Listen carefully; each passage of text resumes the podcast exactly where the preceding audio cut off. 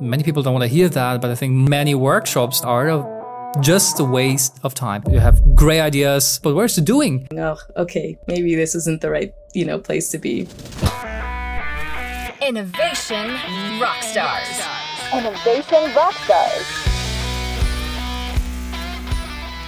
In this episode, we are delighted to welcome PJ Mistry, Transform Program Manager at Unilever. Hi, and welcome back to Innovation Rockstars. My name is Chris Mühlroth, as always, and in this episode, I am very much looking forward to welcome PJ, PJ Mistry. PJ is um, a you, you are a program manager, as I learned, of something that's called Transform. We'll learn from that. It's about global sustainability. Um, you're around in Rotterdam and London. Um, and what's interesting is you joined Unilever already at least a decade ago, about 10 years, which is quite much. Yeah. Um, and you started, but you can tell you you know the story yourself if you want to. But I see you started as a management trainee and then quickly transitioned into very impactful management roles across sales and marketing. So um, it's awesome that you you know um, give us your time to be at the show. Thanks a lot for joining us. I appreciate having you here. Thank you. So excited to be here. All right, and as always, we start with a short, it's a 60 seconds introduction sprint. We'll try to make sure to keep it in 60 seconds. There is a clock and a timer in the background. So, um, you know, just to make sure we bo- time box it. And this sprint is all about you, it's about your career, your current role. So, for the next 60 seconds, the virtual stage is all yours. PJ, let's go. Awesome. So, like I said before, really excited to be here, calling in from Rotterdam. And I just want to start out by saying my personal purpose is to choreograph connection, collaboration, and compassion for each other and Mother Nature. I always like to start with my purpose because I feel that I'm a very purpose driven person. That's where my passion and my success often roots from. And I've brought this to life, um, this purpose, over two parallel paths over the last 10 years. And one is indeed working um, at Unilever in the sales and marketing function, primarily on purpose oriented brands, brands with a really strong purpose for people and for planet. But also had this parallel journey that existed outside of Unilever, where I was supporting early stage innovators through an organization that I founded called Action Accelerator, which offers mentorship, tools, and programs to early stage innovators. And recently, about maybe eight months ago, I had this aha moment where I really w- realized that I wanted to bring these two worlds together. So, this kind of startup environment that I had, but also this background I had working in the corporate side. And I had the opportunity to do that in the role that I've stepped into on Transform back in January, which is an impact accelerator uniting corporates, donors, investors, and academics to support visionary social enterprises in Africa and Asia and it's run in partnership with Unilever, the UK Foreign and Commonwealth Development Office, and EY, plus also SAP for our digital platform that we run called the Transform Support Hub. So, as you can imagine, that was a great first step um, on the journey. And I actually start a new role in August on the Foundry, which is a team dedicated to choreographing a more open innovation approach for Unilever with an external ecosystem, including startups and beyond. So, I'm excited to continue working in the corporate startup intersection. And as I learned, you're all in for alliterations. So we have uh, connection, collaboration, yes. compassion. That is with the letter C. Yes. People and purpose. Letter P. Action accelerator. Letter A. Interesting. Hey, by the way, how did you come up with your personal purpose? I'm interested.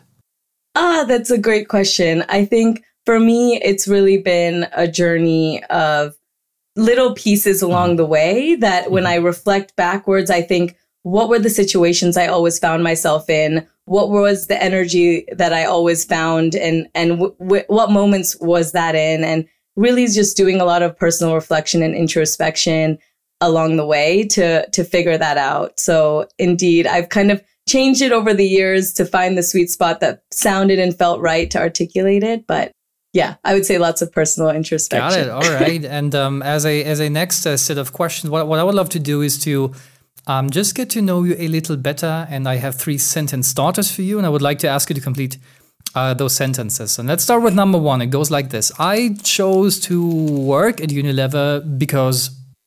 I have always believed that there are three types of groups those that have the power to change the world, but not the dream, those that have the dream, but not the power, and those that have both the dream and the power. And I really felt that Unilever was an opportunity to find that sweet spot of the power and the dream um, and really work at an organization where I could make change and it have an immediate and scalable impact. Yeah, certainly. Unilever is in a, uh, in a position to do that, uh, no doubt about that. Yeah. All right. Number two, sentence number two.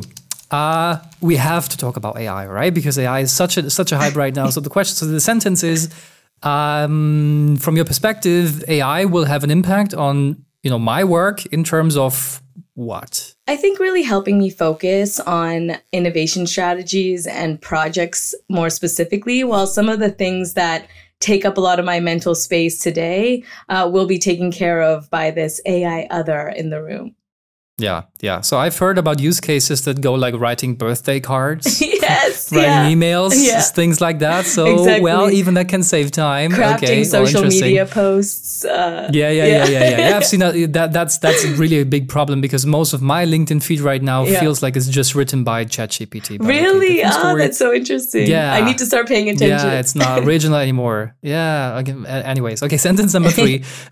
um, a podcast that I want to recommend is is Unlocking Us by Brene Brown. I'm a huge fan of her work overall as an author, but really listening to her podcast has helped me grow in my emotional intelligence and the way in which I interact and support others.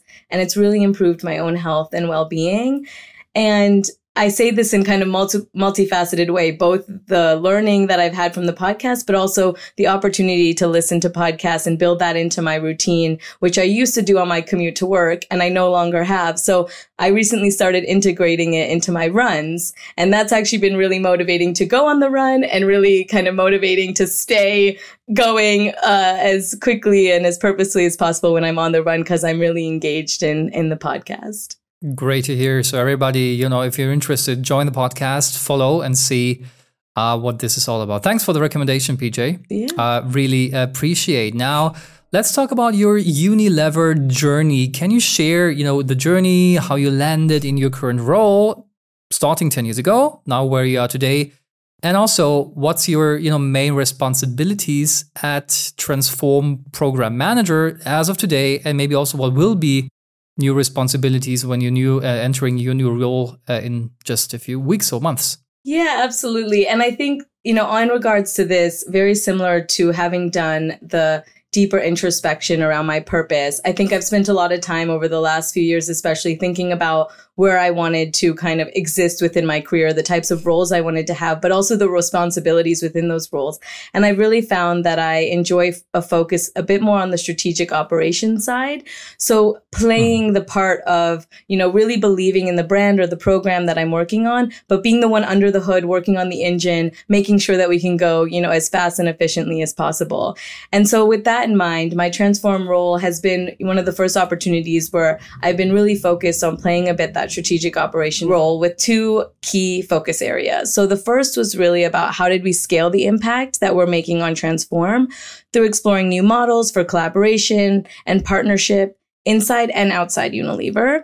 And that includes the value propositions for Unilever to even really be running a program like Transform in the first place. And we can speak more about that later for sure. Um, and two is really about making Transform famous in order to engage more social mm-hmm. enterprises and partners in the mm-hmm. impact that we create. Because in the end, if people don't really know about us and don't engage with us, then our impact is stifled. So during this role, I've had, you know, I've really especially enjoyed bringing my experience with the core business of Unilever to this program, starting to work in the startup corporate collaboration space, and really helping to create stronger links uh, for the business to the work that Transform is doing. And so I, I love that, and I just heard you know in your introduction you said, um, and also I guess I read it on LinkedIn or something that you describe yourself as an action accelerator, which in itself again isn't an alliteration. But uh, maybe you know, c- can you explain what what is an action accelerator? Yeah, absolutely. It's a funny one because actually the organization I founded back in 2017 is indeed called Action Accelerator. And mm. by the way, I do love an alliteration. One of my best friends would always say that. I sign most of my emails off with positively PJ. so it's, it gets a little bit too See, quirky at times, but you've spotted it for sure. Um, and then I don't know, again, had an epiphany that actually the same name that I used to uh, name my organization is actually one in which I feel that I embody.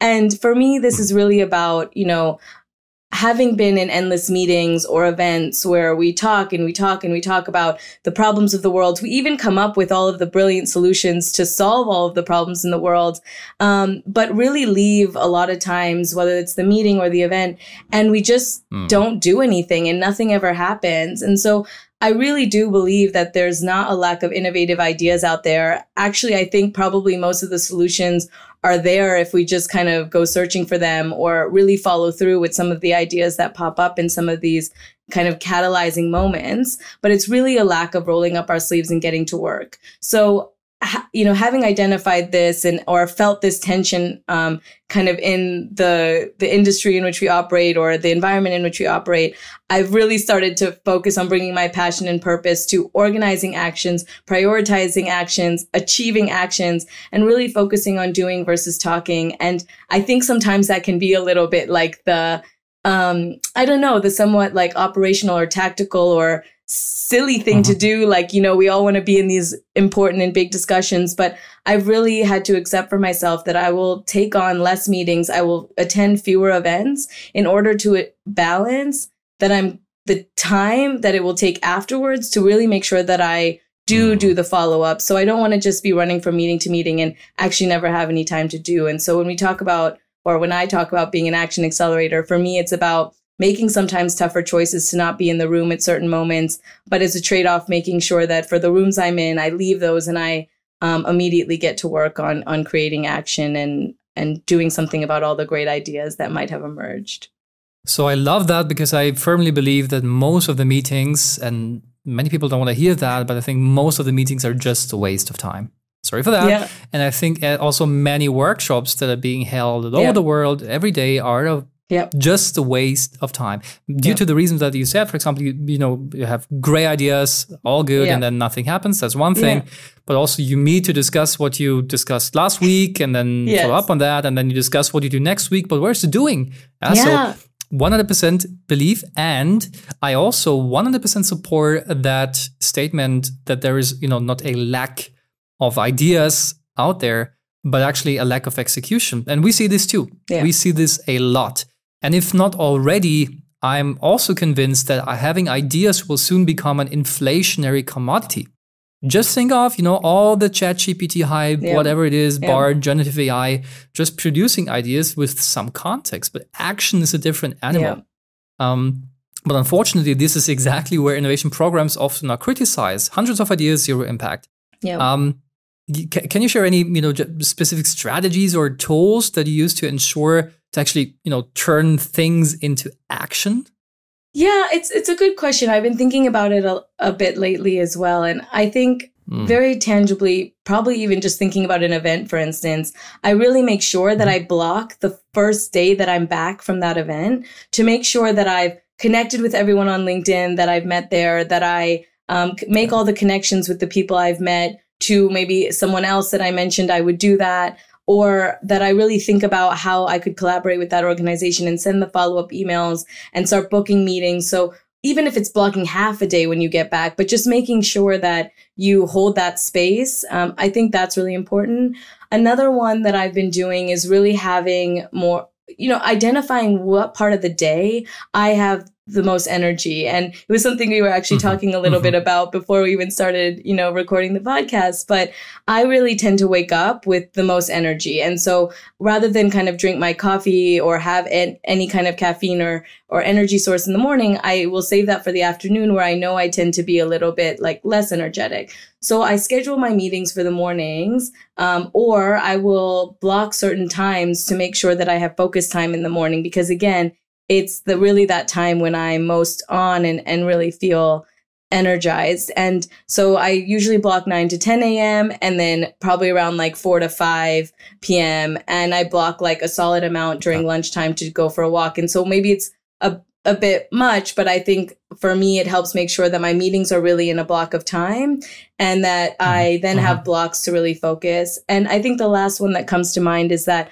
I started recently doing no meetings Wednesdays where rather than Fridays, which I've heard people do, I find that by Friday, to the point around energy, you're like ready for the weekend. Like it's sometimes a little bit difficult to really stay focused on Friday. Um, and so rather than really make that my no meetings day, if you're doing it already, I like Wednesdays because the week's sort of started. You have some things that you're already feeling a bit of hunger to do, but you also know a few things are still coming and you get that moment to pause. And it's not to say I never have any meetings, but it's that I block it. So I choose if I want to have a meeting. So I might have a meeting with someone else, but they're not able to put that time on my calendar. Or if someone does, again, this is about sometimes being a bit, uh, yeah, needing to kind of take that risk or be a bit courageous. I'll just decline it or propose a new time, even though technically I'm free.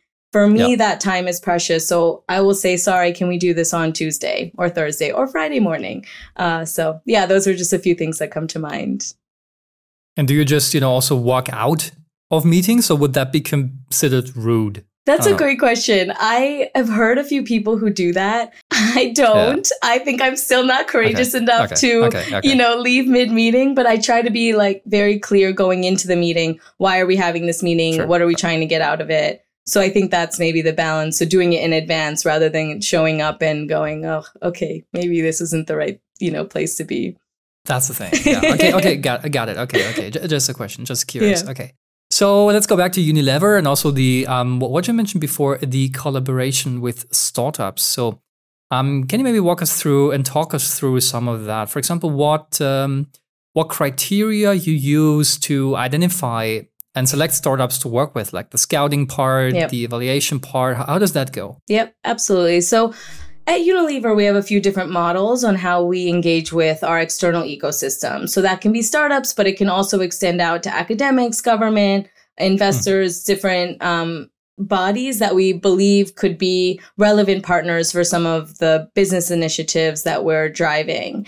And this, you know, overall kind of leads to a few different like specific programs that we have. Um, so the first is the Unilever Ventures, which is a venture capital and private equity arm for Unilever. Mm-hmm. Uh, we also mm-hmm. then have more accelerator programs where we're supporting startups and scale ups that maybe aren't quite at the scale yet to partner with Unilever, but through a bit of business support, through a bit of initial funding, whether that's grant funding or a bit of um, like seed capital investment um, dollars, then they can kind of get to the stage that are they're ready to really work with Unilever as a supplier or as per, perhaps like an innovation partner.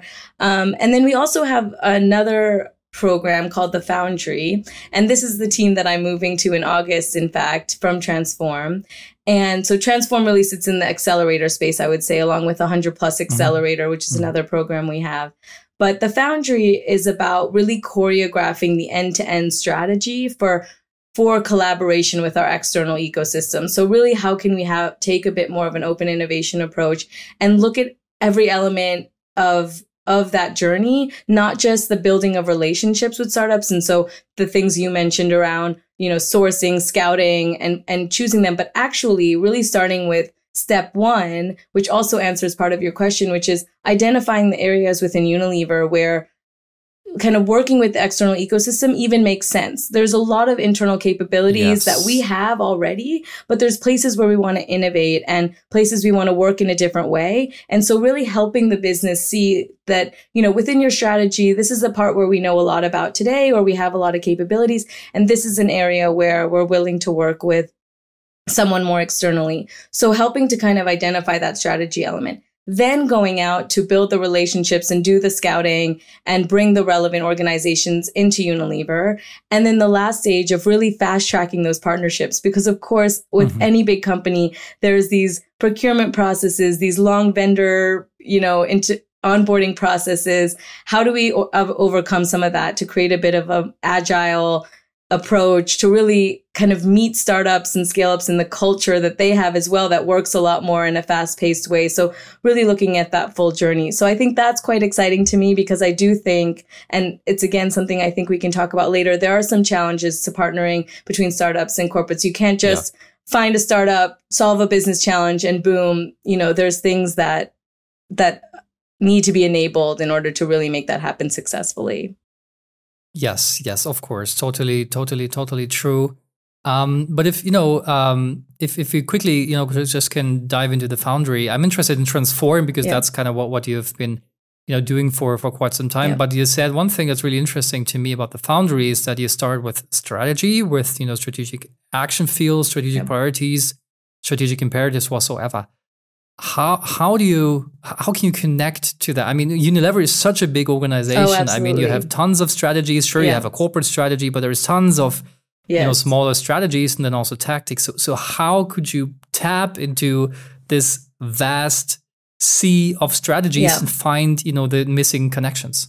Yeah, I think that this one is definitely in that list of challenges, so to speak, and that's why mm. I hmm. think in that first space of trying to identify the strategies, one of the things we have to overcome is the organizational structures of Unilever and where is the source yes, of yes. the right or where's the right place to start when you're trying to identify those strategies. So for now, one thing we're trying to do is really the way Unilever is organized is we have these business groups that are focused, for instance, around home care or around ice cream and those business groups really operate as their own mini businesses with you know a, the finance team the supply chain yep. team the r&d yep. teams and so we're going directly to the business group leaders and asking them you know what's going on with your strategy where do you feel strongly what are the opportunities you're still really struggling with and i think a second part to that is then bringing together the various programs and groups that are at unilever such as the 100 plus accelerator Transform, the Foundry, the Ventures team. We also have a nutrition and ice cream ecosystems team,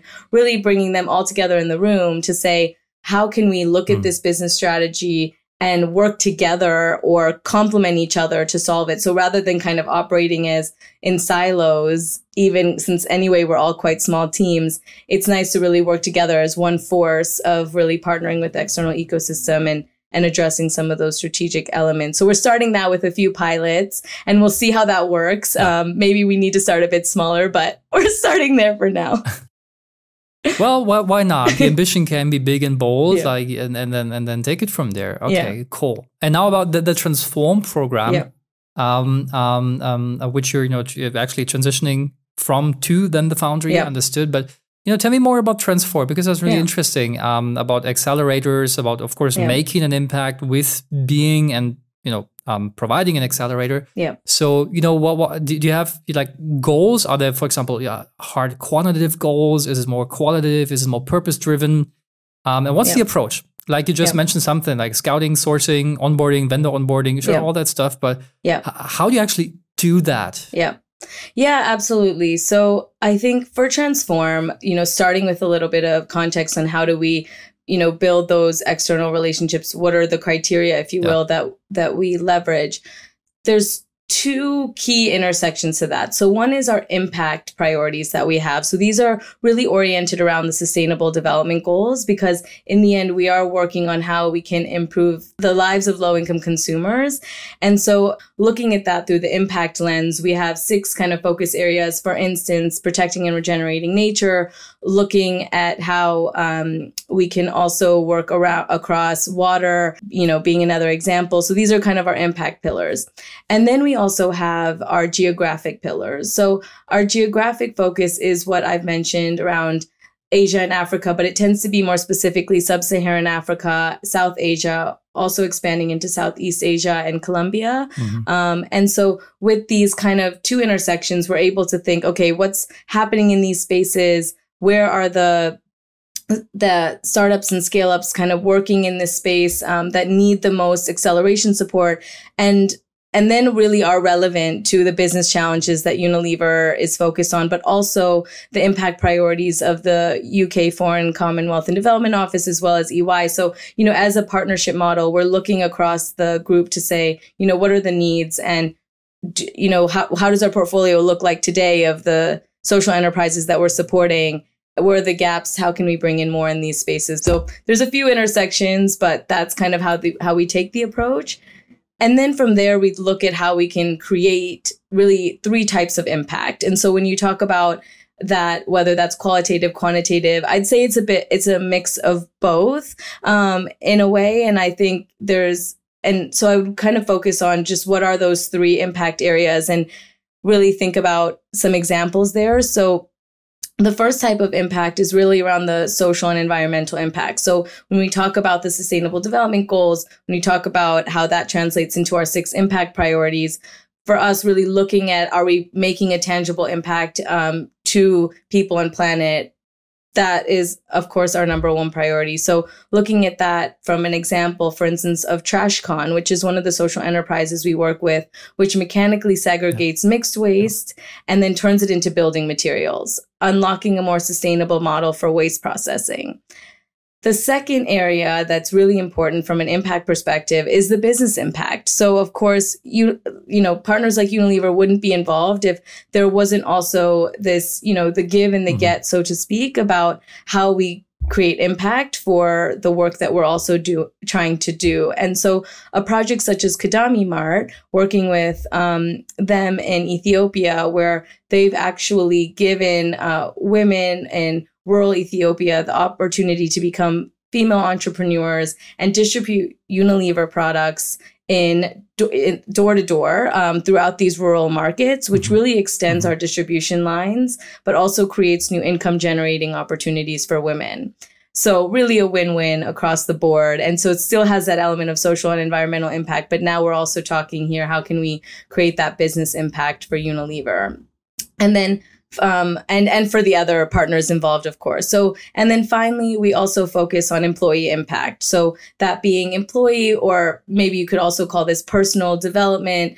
Um, how can those that are working within the partner organizations that we have really provide mentoring and coaching opportunities for professionals that are seeking to connect with impact projects and get on the front line of innovation. So I mentioned the Transform Support Hub earlier, but it's a digital um, on demand platform or any social enterprise anywhere in the world. So, not just limited to our current geographic scope and really focus on any impact pillar, not just the six we talked about. So, the broad, full 17 SDGs can join and mm-hmm. gain access mm-hmm. to opportunities to matchmake with the employees working, for instance, at Unilever, and the employee at Unilever will say, I have 30 minutes a month to support a social enterprise and create impact, but also really get on the front line of what's happening and learn about innovation. And the social enterprise will say, I really need support on, you know, the sales side. And they'll be matched based on the experience and the time available and then go through that journey together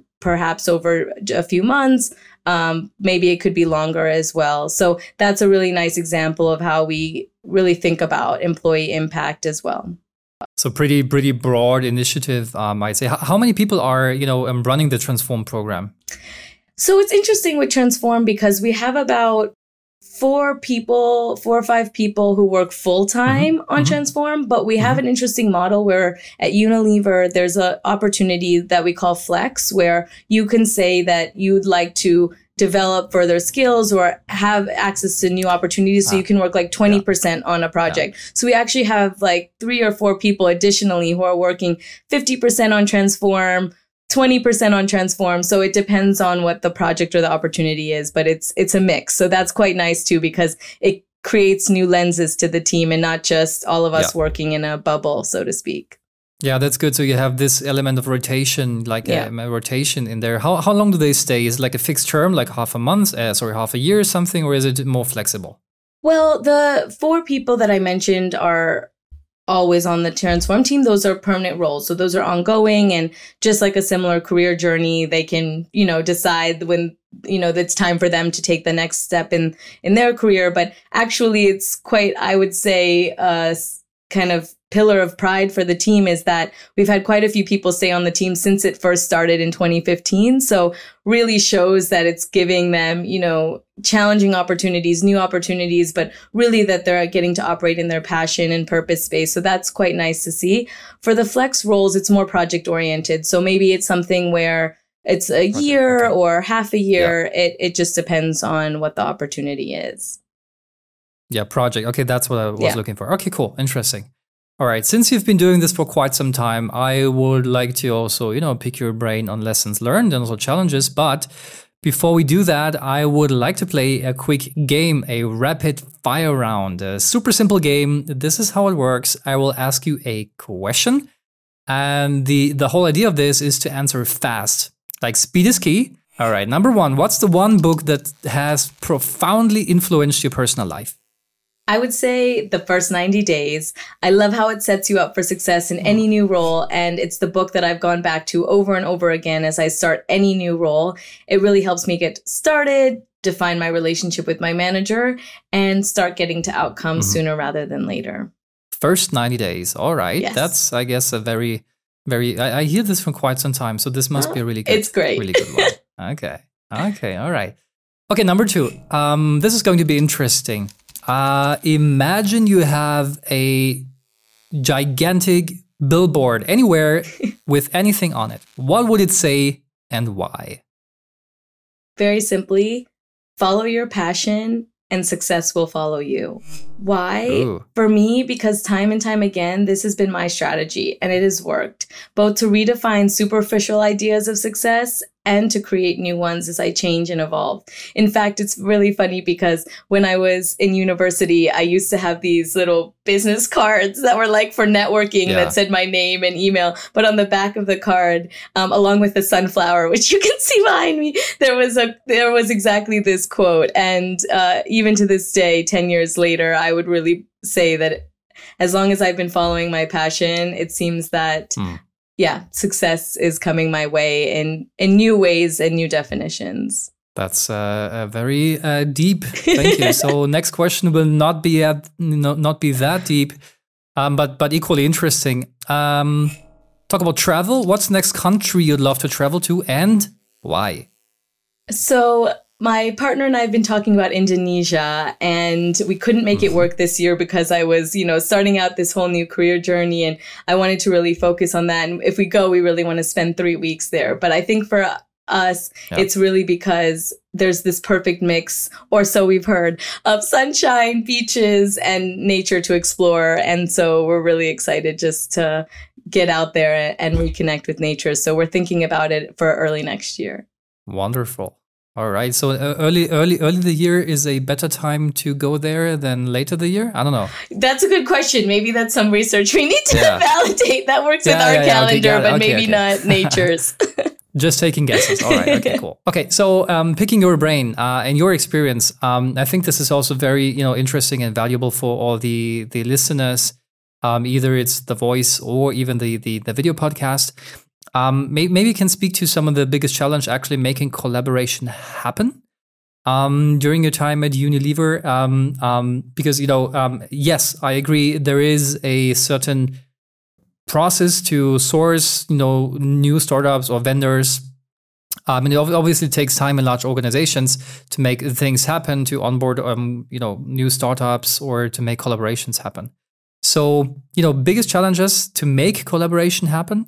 Um, maybe, maybe you have a few insights um, that you can share with the audience. Absolutely. And as promised, you know, I ma- I alluded to some of them earlier and I and I'm really happy to Yeah, dig into to them because I do think that if we don't think about these challenges and then indeed try to think about what the solutions are to overcome them, then we'll just be stuck in a place where startup corporate collaboration is sort of looked at as ah that doesn't really work. It it you know, there aren't enough bright sparks and Yes. to prove that out. So I think the first one is an element of culture. And that's one that I spoke a bit about earlier.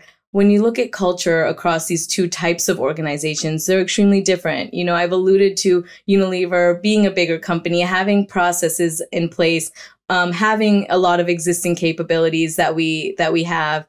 And and that's great and it works. And and when you're at this scale, that's obviously what you need. But you do have both people and processes that can hold you back sometimes from moving at the speed or moving in the way that a startup and a scale up might have, where there tends to be a little bit more of this culture of moving quickly, of, okay, we've, you know, failed at this, let's move on and just keep going. Whereas sometimes maybe at a bigger company, you'll then need to do a whole report on it. And maybe there's like, uh, you know, a lot of insecurities that get involved. But I think there really is this culture at a startup of, you know, moving quickly, needing mm-hmm. to kind of adjust the approach. Mm-hmm. So finding the sweet spot where these two cultures can work together because you also don't want to bog down a partnership with you need to fill, fill out this template and this document and we need to work on this you know 6 month NDA process so how does how does that look and how do we overcome some of the cultural barriers i think that's one challenge another one is then maybe related to that is around measurement and KPI misalignment so i think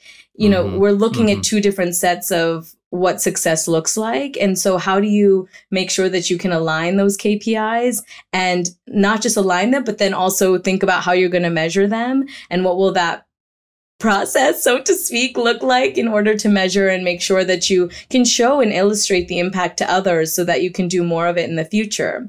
Because, of course, that's always one of the first questions that come up when I'm talking to colleagues at Unilever about the work that we're doing is, you know, what does the impact look like? Show me some numbers. So that's the second one. And I think the, the third one is for me scale. And when I talk about scale, what I mean is that a lot of the times to address some of the business challenges we are talking about within Unilever and work with an external ecosystem, well, we still need them to reach the scale that we need to, you know, supply our products or, um, or what, you know, of course. So then I think with that in mind, how do you get a startup or scale up who has a maybe really innovative approach or technology and get them to the place where they're able to partner? And that's where some of the models around acceleration like transform and the 100 plus accelerator for me really come into play. And so I think it's important in the suite of, you know, programs and approaches you have to start up corporate collaboration that there is an accelerator in there somewhere. And definitely always opportunities of course to collaborate with accelerators that already exist because both transform and 100 plus accelerator are partnerships between a few different companies. So you also don't have to go out and create it yourself those are the three that immediately come to mind. But I do think one more small one, or not small, but one that you actually identified earlier is around linking to the strategy. So really navigating your own organization yeah. to yeah. think about where are the right strategies that you could leverage startup thinking. Yeah, yeah, got it. Okay, that's super helpful and I guess great advice for basically anybody out there in a similar position now, when we look to the future, um, you know, let's talk about the big idea, right? So the vision for you know the evolution of startup collaboration uh, with large enterprises. Where, where do you see this going in the next few years?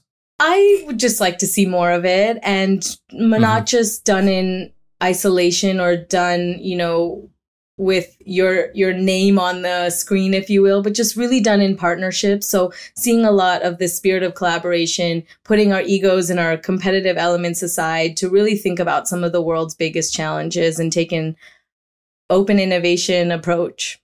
Yeah. So it's it's open. Yeah. That's the thing. Yes yeah. it's a okay. That's okay, how we're going to solve the world's biggest challenges. I truly believe that we can't we can't do it in silos or you know taking a competitive approach. Yeah become too complex. Yeah, that's I, I totally understand. Yeah, I totally understand. Okay, and uh, yeah, PJ, we're kind of close to closing this episode, to the end of this episode, but let's uh, maybe take um, some time to summarize. Um, and um, um, what I like to do is, you know, ask you for three recommendations, like actionable recommendations. Uh, you want listeners to take away um, from this episode, like a summary, like you know, what's the one, two, three PJs super secret ways of being successful um, in that area? They're definitely not super secret. I'm happy to share sure, more sure. on them with anyone. And I would say that the first is really about being clear on the problem statement that you're solving for the business. So we've talked about that multiple times mm. throughout the conversation so far but really start with the problem statement. What are what are the challenges you're trying to overcome? And then you can identify the solutions and the relationships that are out there to address it but don't just grab on to the idea of startup collaboration for the sake of working with you know these very innovative organizations. Really think about that problem first. Fall in love with that problem that you're trying to solve the second would be about being really focused on impact. So making sure that you're linking the value for all of the organizations that are involved, both the the companies um, that are wanting to engage with the startups and for the startups. So really thinking about that give get or win win, whatever you want to call it, but really making sure that impact is at the heart of what you're creating for everyone involved. And I would say then this naturally leads to also really having senior leadership support within your organization mm. to make sure that you have the right stakeholders and, and ongoing support that when you want to take a little bit more of a different direction or a more of an innovative approach that you have those senior leaders who are really behind you that are going to help you navigate specifically those cultural shifts that we've talked about that don't just happen overnight and you're going to need that support in order to navigate through the organization and and again create that impact. Yes. Wow. Okay. Brilliant. I guess maybe we can use some of them as a quote for the podcast episode. So super super um super super visionary. Thanks for that. And and now okay that was the future. Now let's look at the past. Finally if you look at your professional career so far at unilever um, tell me about your greatest innovation rockstar moment that you had so far? So, for me, and I think this really alludes to what I said earlier around really enjoying kind of working on the engine and and being a bit more on the strategic operations side. So, for me, and also just generally loving being a connector and a bridge builder, I would say my innovation rockstar moment was when I was able to bring together the various teams at Unilever that were working on hmm. corporate startup collaboration so that we could address the needs of Unilever together. And we're only at the beginning of that journey, but I really believe that we can tap into our collective resources and unlock more impact for the collaborators, Unilever, and the external ecosystem, all for the benefit of people and planet if we do it together. People and Planet, here we go with uh, uh, alliterations again. Well, that's a wonderful rockstar moment. PJ, thanks very much. Um, um, great rockstar moment. And um, yeah, that's it for this episode. Thanks so much again for being my guest. Um, it was a pleasure. Um, thanks for all your um, actionable recommendations and insights from your current role and your current mission at uh, Unilever. I'm pretty sure it's going to be an exciting few more years to come. and thanks for being here. Thank you for having me. And uh, yeah, to everybody listening or watching, if you enjoyed this episode, simply leave us a comment on this episode or just drop us an email. Uh, email address is info at innovationrockstars.show. That's it. Thanks for listening. Take care, everybody. See you. Bye bye.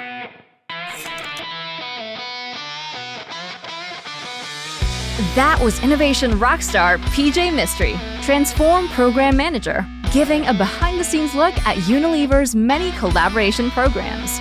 We'd love to hear your thoughts on this episode. Don't hesitate to reach out to us at info at innovationrockstars.show with your feedback, comments, or questions. And if you're hungry for more inspiring innovation stories, be sure to check out our website at www.itonicsinnovation.com slash podcast or browse through our Innovation Rockstars channel on all major podcast platforms.